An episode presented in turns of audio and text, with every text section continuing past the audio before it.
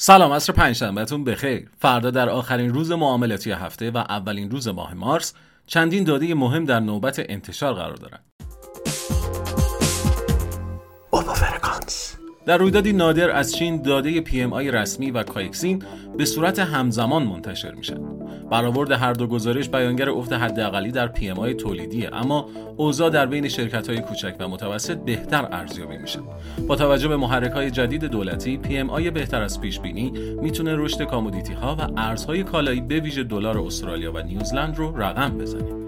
پس از انتشار شاخص بهای مصرف کننده از کشورهای آلمان، فرانسه، ایتالیا و اسپانیا، فردا گزارش تورم منطقه یورو در ماه فوریه منتشر میشه. برآوردها حاکی از افت تورم headline سالانه به 2.5 درصد و تورم خالص به 2.9 دهم که پایین ترین رقم از فوریه 2022 به شمار میره. اگه برآوردهای اولیه CPI کاهش بیشتری رو به ویژه در بخش خالص نشون بدن، بازارها با در نظر گرفتن رکود در آلمان این موضوع رو به عنوان چراغ سبزی برای سیاستگزاران بانک مرکزی اروپا جهت کاهش نرخ بهره در تابستان تلقی می‌کنند روی کردی که باعث تضعیف یورو میشه.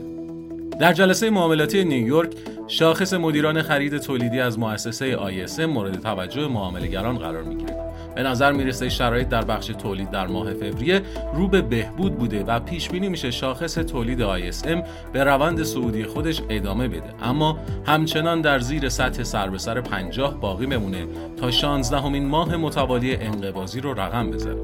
عدد بهتر از برآوردها باعث تقویت دلار میشه. اما بدون کمک سایر داده ها این رشد نمی‌تونه پایدار باشه. ممنونیم که با ما همراه بودیم